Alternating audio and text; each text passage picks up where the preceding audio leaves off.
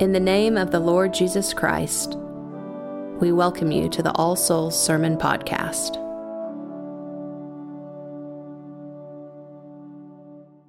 In the name of the Father, and of the Son, and of the Holy Ghost. Amen.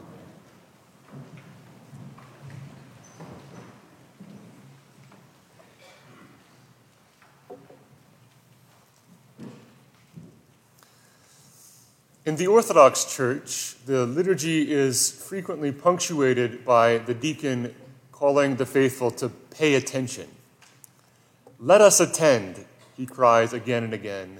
Wisdom, let us attend. That is the cry of the season of Advent. It issues the same summons to us. It cries out, Let us attend. Let us pay attention to what is of first importance. Let us apply ourselves to the center of reality. Let us watch for that which the whole creation longs the coming of the Lord Jesus Christ. In Advent, we focus our attention on the coming of the Lord Jesus. Or perhaps it might be better to say, on the comings plural of the Lord Jesus. One, his first advent, his coming in great humility as a babe born in Bethlehem. Two, the second coming, Christ's final coming in glorious majesty to judge both the quick and the dead, his return at the end of history to fulfill all things. And also, three, the third coming, an advent between the first and the last, the coming of the Lord Jesus even now into the soul. St. Bernard of Clairvaux calls it Christ's middle coming. And it's this middle coming of which our Lord Himself speaks when He says, If anyone loves me, he will keep my word, and my Father will love him, and we will come to him and make our home with him. Three comings of Christ which Advent calls us to attend. And today's gospel can be read in reference to all three of them. Let's begin with John, the son of Zechariah in the wilderness. We know more usually as John the Baptist, the forerunner, the elder cousin of Christ, the friend of the bridegroom, as St. John calls him. At a certain time in history, which St. Luke very carefully details, John began preaching in an obscure corner of the Roman Empire, proclaiming a baptism of repentance for the forgiveness of sins. Repent ye, he cried, for the kingdom of God is at hand. John called Israel to a change of mind, to a change of heart, to a total reorientation of life around the Lord Jesus. You must change your life he says in effect. Bear fruits in keeping with repentance, he says. And in this way, John prepared the way for the first coming of Christ. He paved the way for the earthly ministry of Jesus. And so the gospel writers identify John as the one about whom the prophet Isaiah spoke in that magnificent 40th chapter of the book of Isaiah where it says, The voice of him that crieth in the wilderness, Prepare ye the way of the Lord, make straight in the desert a highway for our God. Every valley shall be exalted, and every mountain and hill shall be made low, and the crooked shall be made straight, and the rough places plain, and the glory of the Lord shall be revealed, and all flesh shall see it together, for the mouth of the Lord has spoken. It's a powerful passage, isn't it? And maybe if you're like me, you, you can't hear that passage without hearing the setting, the glorious music that it's set to in Handel's Messiah, one of the most beautiful passages of that work. But what does it mean? What are the valleys that will be filled up, and the mountains that shall be made low? To what does this dramatic imagery of topographical rearrangement refer?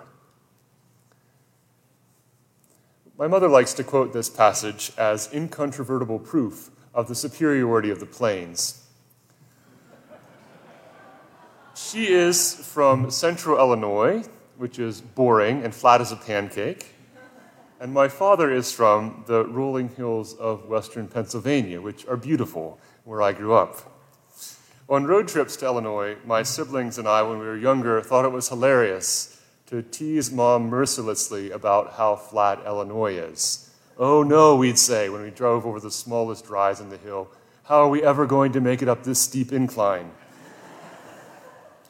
she took our teasing with good humor, and then she eventually would shut us down by quoting this passage from Isaiah about the valleys being lifted up and the hills made low, and saying that that meant that Illinois was basically heaven on earth. Touche, Mom, touche. But getting back to our passage, what are these valleys and the mountains of which Isaiah speaks? Look at that final phrase in St. Luke's quotation of the passage and all flesh shall see the salvation of God. All flesh, that is, all people, even all creatures, shall, will be able to see the salvation of God when the mountains are leveled and the valleys filled in, so that there is an unimpeded view from horizon to horizon. After all, you can't see very far if you're down in a deep valley or if you're on the wrong side of a mountain.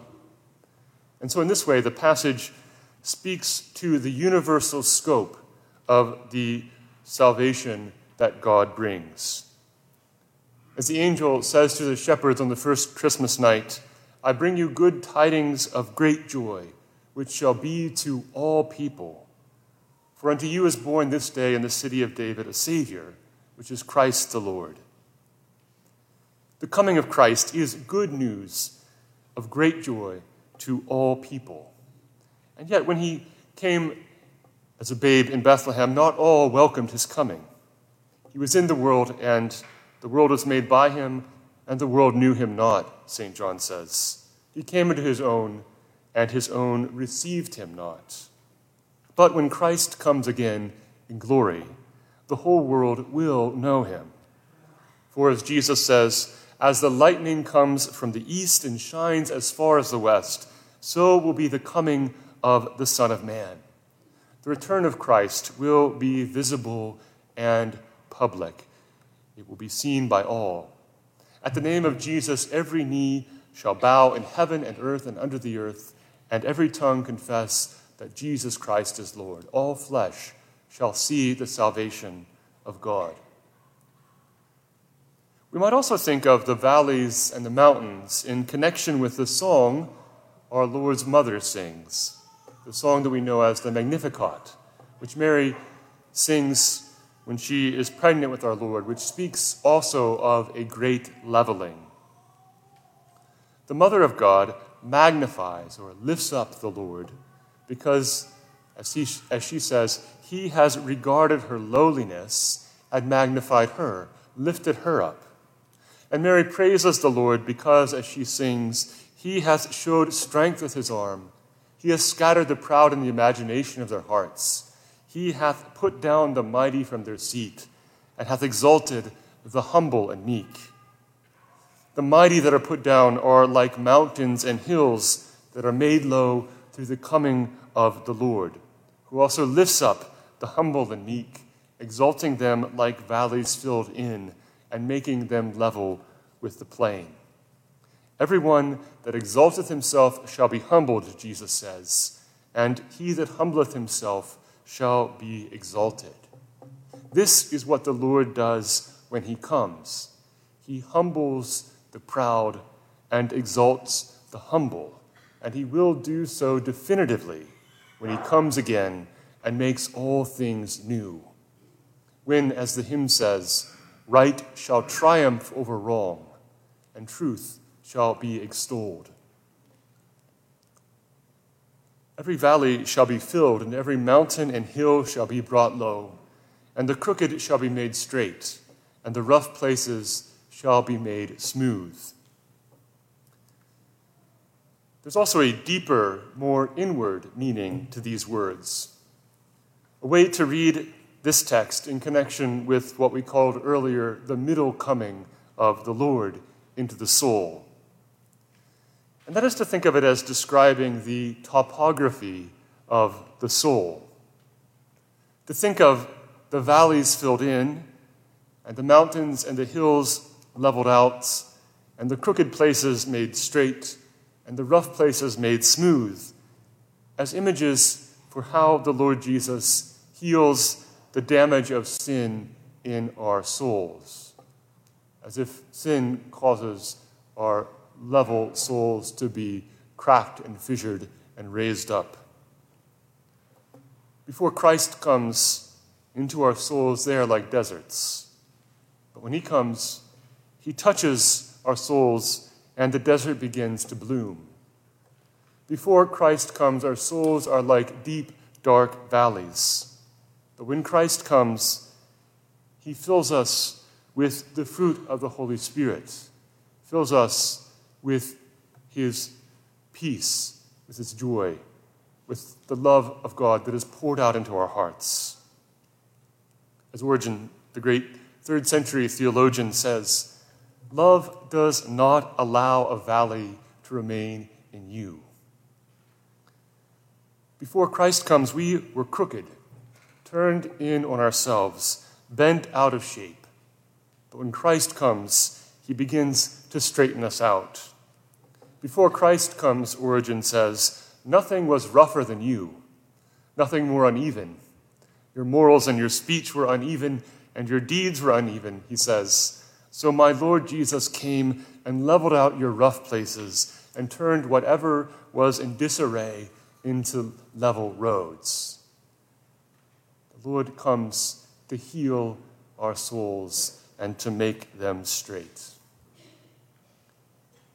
But what about the rough places that still remain long after Christ first came into your soul? Is there hope for even those habitually crooked places to be made straight? Sometimes it seems that my soul is nothing but unevenness, nothing but waywardness, bent hopelessly out of shape. St. Paul speaks to this conundrum. He says, I do not do the good I want, but the evil I do not want is what I do. Wretched man that I am, who shall save me from this body of death? What is the answer? Thanks be to God through our Lord Jesus Christ. The Lord is able to smooth out even the roughest places in your soul. And so our hope does not lie in ourselves, but in the Lord and in His power.